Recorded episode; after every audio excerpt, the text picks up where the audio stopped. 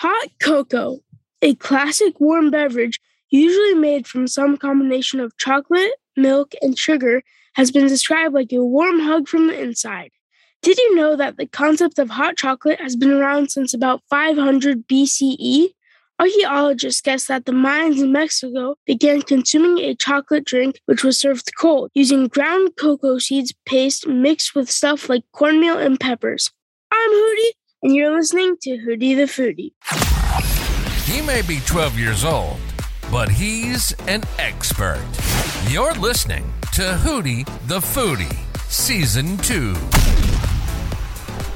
My guest today is a business owner and co creator of Mike and Jen's Cocoa Mix. After inspiration struck on a cold, snowy day in Minnesota, Mike and Jen's Cocoa was born. Created with five simple ingredients and nothing you can't pronounce, Amanda Cunningham, welcome to the podcast. Hi there, Hootie. It's great to be here. Thank you. Where are you from and where do you live now? Absolutely. So I actually grew up in South Dakota, but right now I live in Duluth, Minnesota. And those of you listening who might not know where that is, it's about a two hour drive from Canada. So we're up in the cold region of the country. What is your earliest memory of having hot chocolate yourself? Well, I'm definitely of the generation that grew up with having a mom or a grandma making hot cocoa at home from scratch. We usually would have a container of it sitting on the on the counter that we could help ourselves to, maybe a little more often than our parents knew about. Yeah, me too. I mean, it doesn't get cold here, but how were you inspired to start your own company? Sure. So it actually happened completely by accident. I'm a meteorologist by trade.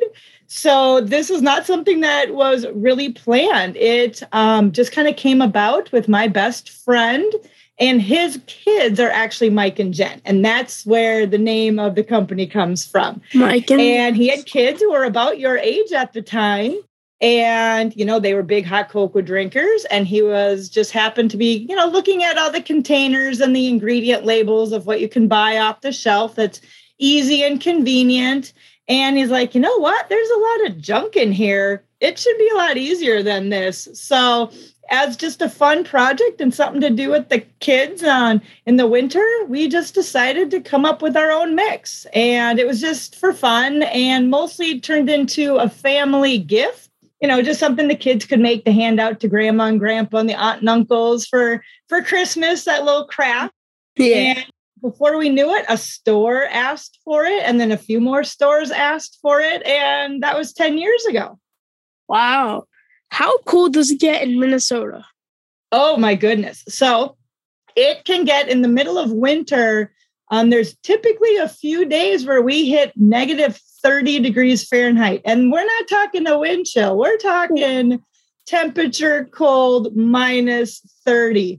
So that happens, you know, usually um, once a year. Um, but on average, you know, we'll be well below zero for, you know, many, many days on end. So it's definitely a place you need something warm to to drink and cozy up with. What does minus 30 feel like with a wind chill? Well, right. If you add wind on it, you know, I always joke that by the time it gets down to about minus 10, it's all the same minus 20, minus 30. It's instant, you know, brain freeze, it's instant nose freeze. Um, it actually can be kind of dangerous because if you have any skin that's exposed or something happens to you outside, you know, it um it, it can be dangerous up here too. So it gets mighty cold. I mean, the worst it gets here is like 50 degrees. So, do you still do meteorology? So I, I do on the side.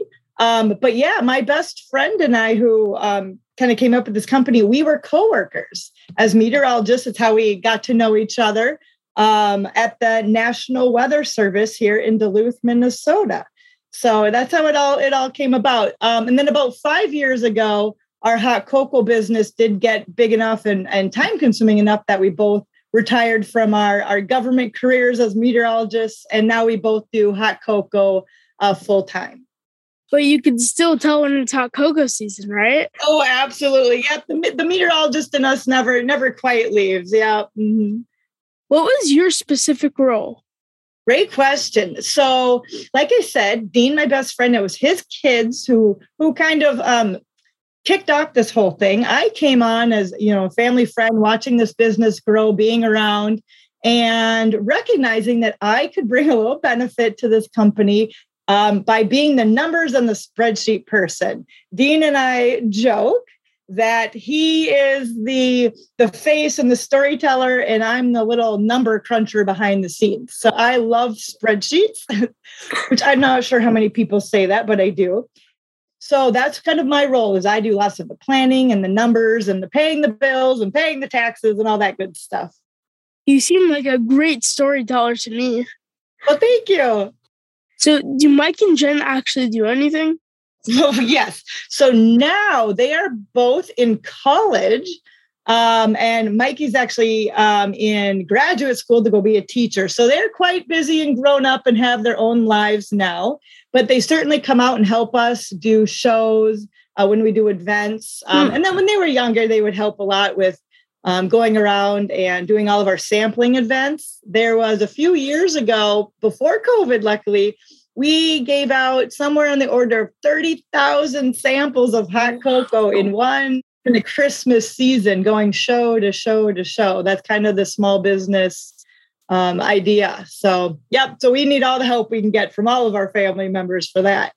So, how did you decide to get a kosher certification? Oh, yeah, very good. Great question. We were actually approached um, by kind of the industry and said, hey, you know what? We're always looking to add more products to the line of kosher products and being the simple ingredients and you know it fits in perfectly with kind of just the idea of, of being kosher uh, we love that idea as well that you know it's um, it's something that kind of is a whole nother um, group of people who can easily take advantage of our, our simple hot cocoa when you started out did you feel compelled to research the history of the drink if so what did you find Yes. So that felt more onto Dean. He will say, as my business partner, he's a self proclaimed OCD, meaning that he gets hung up on things very easily. So as he started looking into, you know, making the best hot cocoa, which was again just kind of for fun, he started researching cocoa powders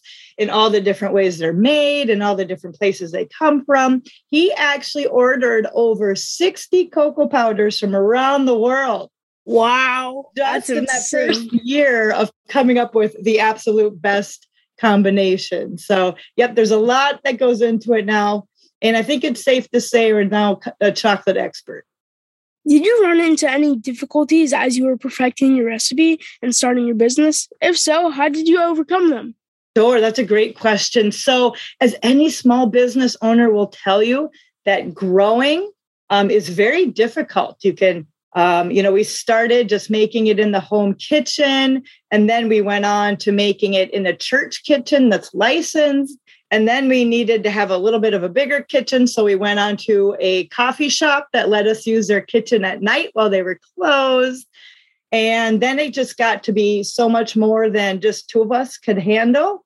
Uh, there was one year in there where just the two of us um, and some help from friends we hand mixed and bagged and delivered over 4,000 pounds of hot cocoa in just six weeks before Christmas.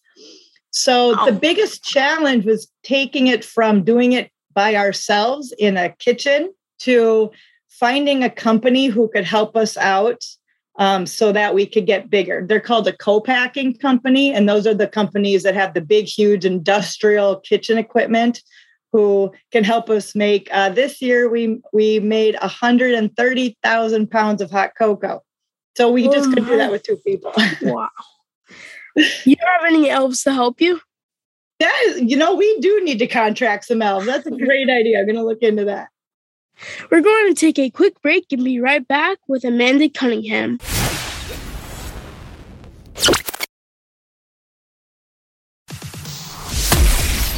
We're back to Hootie the Foodie. Welcome back to Hootie the Foodie. I'm talking to Amanda Cunningham, owner of Mike and Jen's Hot Cocoa. Your hot cocoa is made with just five simple, high quality ingredients. What are they, and how did you decide on this recipe? Yes. So there was lots of research that went into the recipe. Um, although, as we looked into it, it turns out it's actually very, very simple. You don't need a lot of ingredients to have a good chocolatey drink mix. The trick was really to find, like you said, those high quality ingredients.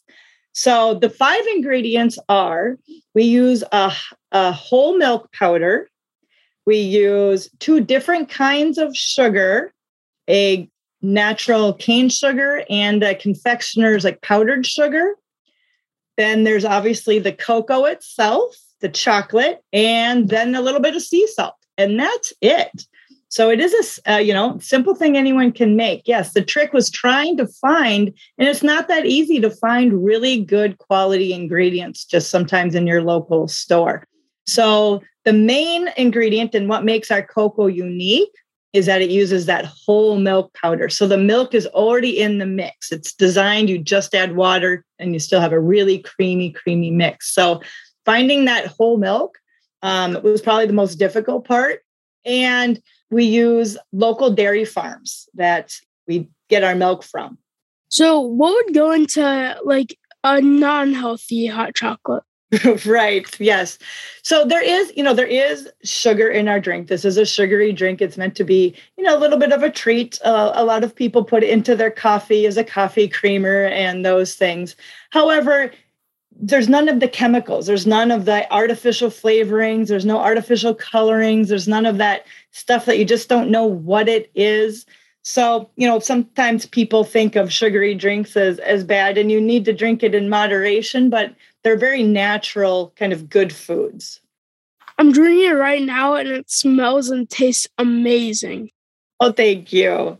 Your recipe calls for making it with water. Can you also make it with milk or a dairy free milk alternative to make it extra creamy? Oh, absolutely. Yes, we have lots of we have lots of people who love to add in, you know, their own almond milk, coconut milk. Um, one thing that makes our product kind of special is that it's only one flavor. We just do one thing. We believe in just perfecting it and making it the best there is and not getting fancy with all these extra flavorings. And what that allows the, the consumer to do is add whatever flavoring you want. So if you like coconut, you like almond, you like a little extra chocolate, I love mint myself, you can add to it that you want as the actual base. So that's really cool. So everyone can make their own variation? Exactly. Can you also make it cold? Oh, yes, definitely. We even have a signature drink that we call the frozen cocoa. Uh, and simply, you just put some ice and water in the mix into a blender. You can add as much mix as you want to make it to taste and blend it up. And now you have a frozen cocoa. Um, my kids, and then Mike and Jen, they always love to make chocolate milk with it. Again, the milk is in the mix. So it's also very convenient for families who maybe just don't keep a lot of milk on hand. Um, you don't have to go buy the main ingredient and add it yourself. Yep, you can. It easily dissolves in cold water or cold coffees and drinks as well. Where can you find your drinks? Sure. So we don't have a store. We sell primarily online through our website. Um, but locally, we're in about a thousand stores across Minnesota. That just being our our hometown. So we're in a lot of grocery stores. We um, we're we have a very large bag of it that's now being carried at the Costco stores in Minnesota. So we're we're hoping that it will start spreading across uh, into more regions over the next year or two. I need a Costco bag. We can hook you up with a Costco. okay. Some people like to add toppings in their hot cocoa, like whipped cream and sprinkles. What are some of your favorite toppings? Oh, yes, toppings, definitely. So I always love in the kind of Christmas season taking a candy cane and using that to kind of melt in there. You can use it as a little stir stick, and then you get that candy cane flavor in there. Mm. Um, also, one of my favorites are Andes mints. Uh, you can crumble up Andy mint chocolate, makes it a little extra mm, chocolatey. You get that mint flavoring in there. Right. So we have people messaging us all the time with the interesting concoctions that they come up with. Do you have like a list of recipes that you could make different variations with? Oh, yeah, definitely. So uh, it is an endless open book of what you can do with our mix, but we do have some suggestions right on our website. So, mikeandjens.com. And from there, you can navigate over to our recipes page. I know you love having one product. Is there any thought of expanding? right yes. So well my best friend uh, and also co-owner dean he has the entrepreneur mind. He probably comes up with another idea of another product every day and i have to tell him no no no we are so busy with this. So uh, we do have lots of ideas um, but right now we're just a two person business so this is definitely taking up our our time and we're having a lot of fun with it there are many takes and twists on OG hot cocoa. What are your favorite hot cocoa preparations inspired by international concepts? Yes. So, um, a lot of people don't realize a lot of these ingredients we don't necessarily have uh, locally in the states. So things like our hot, our the the chocolate itself, um, we import, and we had to look into kind of all the different cocos from around the world and where they come from, and and if they're sustainable, and we're getting really good quality ingredients. I'd love to make a Hootie the Foodie white chocolate mix. Oh, yes, I agree. Where can listeners find you and your hot cocoa online? Yes, wonderful. So we are sold on mikeandjens.com. Uh, we also have our own Amazon store where you can just search for Mike and Jen's Cocoa. Amanda, thank you so much for joining me to talk about hot cocoa. To my awesome audience, thanks for listening. I love it if you shared me with your family and friends. I'm Hootie, I'm hungry, and you just listened to Hootie the Foodie. You've been listening to Hootie the Foodie. We hope you enjoyed the show. We'll be back soon. But in the meantime, make sure to like, rate, and review in your podcast app and follow on Instagram at Hootie the Foodie. Till next time.